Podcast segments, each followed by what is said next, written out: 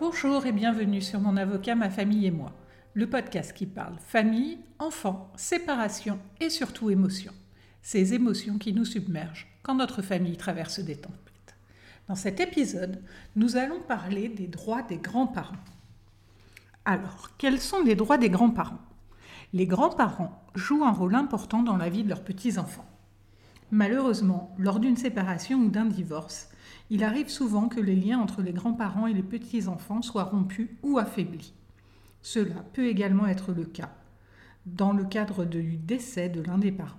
Le conjoint survivant ne souhaitant pas maintenir de lien avec la famille du défunt, ou lorsqu'il existe des relations particulièrement conflictuelles entre les générations et que les parents ne souhaitent pas que leurs enfants entretiennent des relations avec leurs grands-parents. Cependant, la loi reconnaît le droit de l'enfant à entretenir des relations avec ses grands-parents. Mais alors, comment maintenir le lien avec la famille de son ex-conjoint? Lors d'une séparation ou d'un divorce, il est souvent difficile de maintenir les liens avec la famille de son ex-conjoint. Pourtant, il est important de préserver ces liens pour le bien-être des enfants et pour maintenir un soutien familial en période difficile. Voici quelques façons de maintenir les liens avec la famille de son ex-conjoint. Il faut essayer de communiquer régulièrement. Gardez le contact avec votre belle famille et les grands-parents de vos enfants en communiquant régulièrement. Envoyez-leur des photos des enfants et partagez des nouvelles de leur vie. On peut également partager les événements importants. Invitez la famille de son ex-conjoint à des événements importants tels que les anniversaires des enfants ou les fêtes de fin d'année. Cela leur permettra de rester impliqués dans la vie de vos enfants. On peut maintenir les traditions familiales, continuer à célébrer les traditions familiales avec la famille de votre ex-conjoint. Cela peut inclure des vacances ensemble ou des repas de famille réguliers. Il est impératif de faire preuve de respect. Même si la relation avec votre ex-conjoint est tendue, il est important de faire preuve de respect envers sa famille. Évitez les critiques ou les commentaires négatifs car cela pourrait compromettre vos relations avec eux. Et puis, il faut vous aussi participer aux événements familiaux.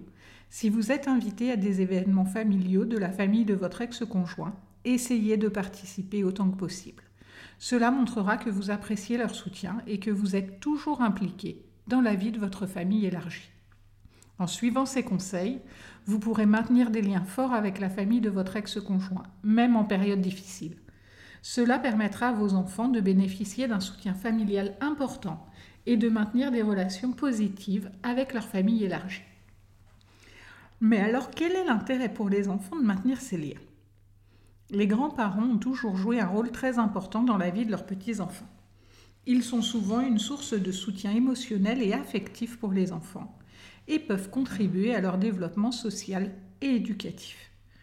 Les enfants ont besoin de liens avec les membres de leur famille élargie pour se construire une identité solide. Les grands-parents sont des personnes importantes dans la vie des enfants et ils peuvent être une source de soutien et de réconfort pour eux. Les enfants ont besoin de se sentir entourés et aimés et les grands-parents peuvent offrir cela. Il est important pour les enfants de connaître leur histoire familiale, leurs racines, de comprendre d'où ils viennent. Les grands-parents sont une source précieuse d'informations sur la famille et peuvent transmettre des histoires de famille, des traditions et des valeurs. Cela peut aider les enfants à développer un sentiment d'appartenance à leur famille élargie et à mieux comprendre leur identité. Les grands-parents peuvent également offrir aux enfants des expériences uniques et enrichissantes. Ils peuvent leur apprendre de nouvelles compétences ou leur faire découvrir de nouveaux passe-temps et activités. Les grands-parents peuvent également emmener les enfants en voyage ou leur faire découvrir des endroits intéressants dans leur ville ou leur région. Ces expériences peuvent aider les enfants à développer leur curiosité et leur créativité et à découvrir de nouveaux centres d'intérêt. Cependant, il peut arriver que des conflits familiaux ou des tensions entre les parents et les grands-parents se produisent, ce qui peut entraîner une rupture des liens entre les grands-parents et leurs petits-enfants. Dans ce cas-là, il est important de privilégier le bien-être des enfants et de chercher à maintenir les liens avec les grands-parents autant que possible.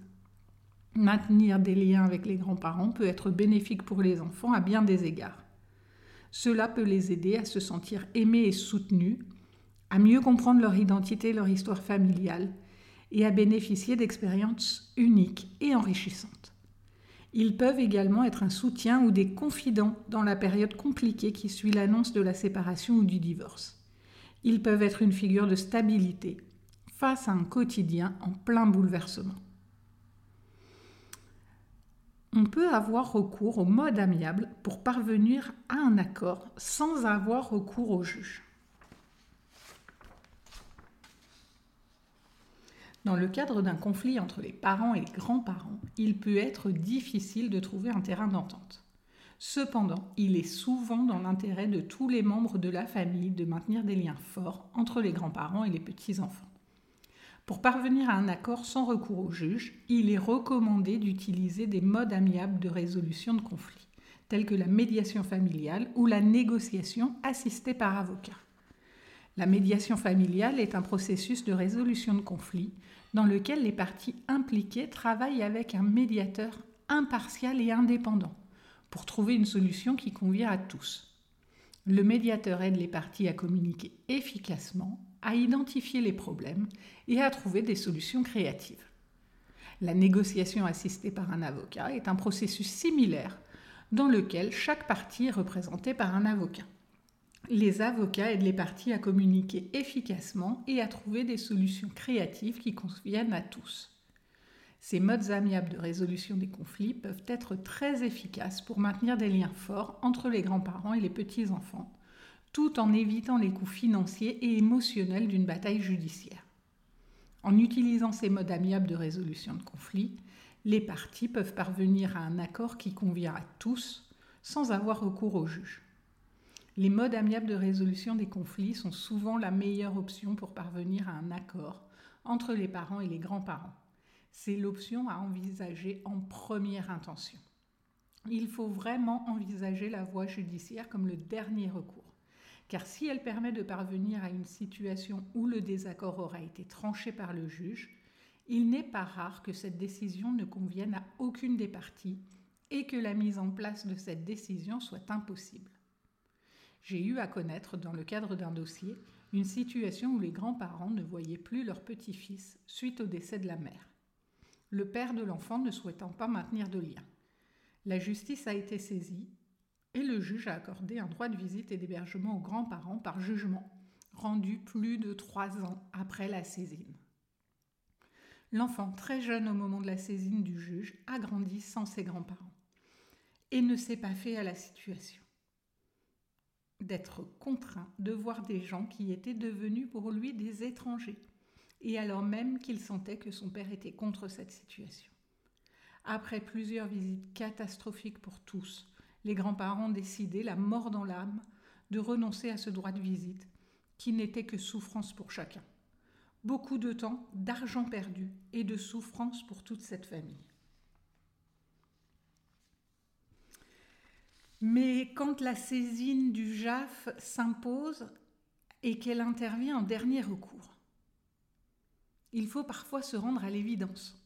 Parfois, les tentatives amiables échouent et il ne reste plus que le recours au juge. Car même en cas de conflit entre les parents ou entre les parents et les grands-parents, ces derniers peuvent demander un droit de visite et d'hébergement auprès du juge aux affaires familiales.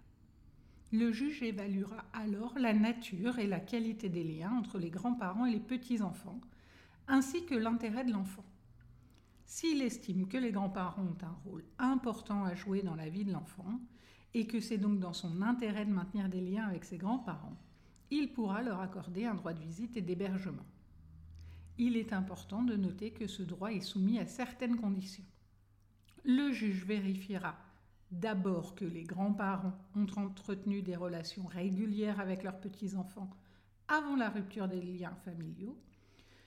Il examinera également si le droit de visite et d'hébergement accordé ne porte pas atteinte aux intérêts de l'enfant, notamment à son bien-être ou à sa sécurité, aussi bien physique qu'émotionnelle. Il sera également tenu compte de l'avis de l'enfant, qui pourrait être entendu par le juge dans le cadre de cette procédure s'il est doté du discernement nécessaire, soit vers 8-9 ans. Enfin, il est important de souligner que le droit de visite et d'hébergement des grands-parents ne prévaut pas sur les décisions des parents en matière d'éducation et de garde de leurs enfants. Les parents restent les seuls responsables de l'éducation et de la garde de leurs enfants. Il faut garder à l'esprit qu'il s'agit d'une procédure longue, environ deux ans, et qu'il est souhaitable d'avoir recours à des avocats formés aux modes amiables, qui auront à cœur de préserver l'avenir de la relation et de ne pas attiser le conflit dans le cadre de ces écritures. Car on le sait, une procédure judiciaire abîme, mais il est possible de limiter ses effets en étant respectueux dans ses écrits. Il est possible et même souhaitable de défendre sa position sans agresser l'autre partie. En somme, le droit de l'enfant à entretenir des relations avec ses grands-parents est un droit reconnu et encadré par la loi. Les grands-parents peuvent demander un droit de visite et d'hébergement sous certaines conditions. Cependant, ce droit ne prévaut pas sur les décisions des parents en matière d'éducation et de garde de leurs enfants. Voilà, vous en savez plus sur les droits des grands-parents. Merci pour votre écoute. J'espère que cet épisode vous a plu et vous donnera envie d'écouter les suivants. Si c'est le cas, n'hésitez pas à me laisser une très bonne note sur les plateformes d'écoute afin que d'autres personnes puissent découvrir mon avocat, ma famille et moi.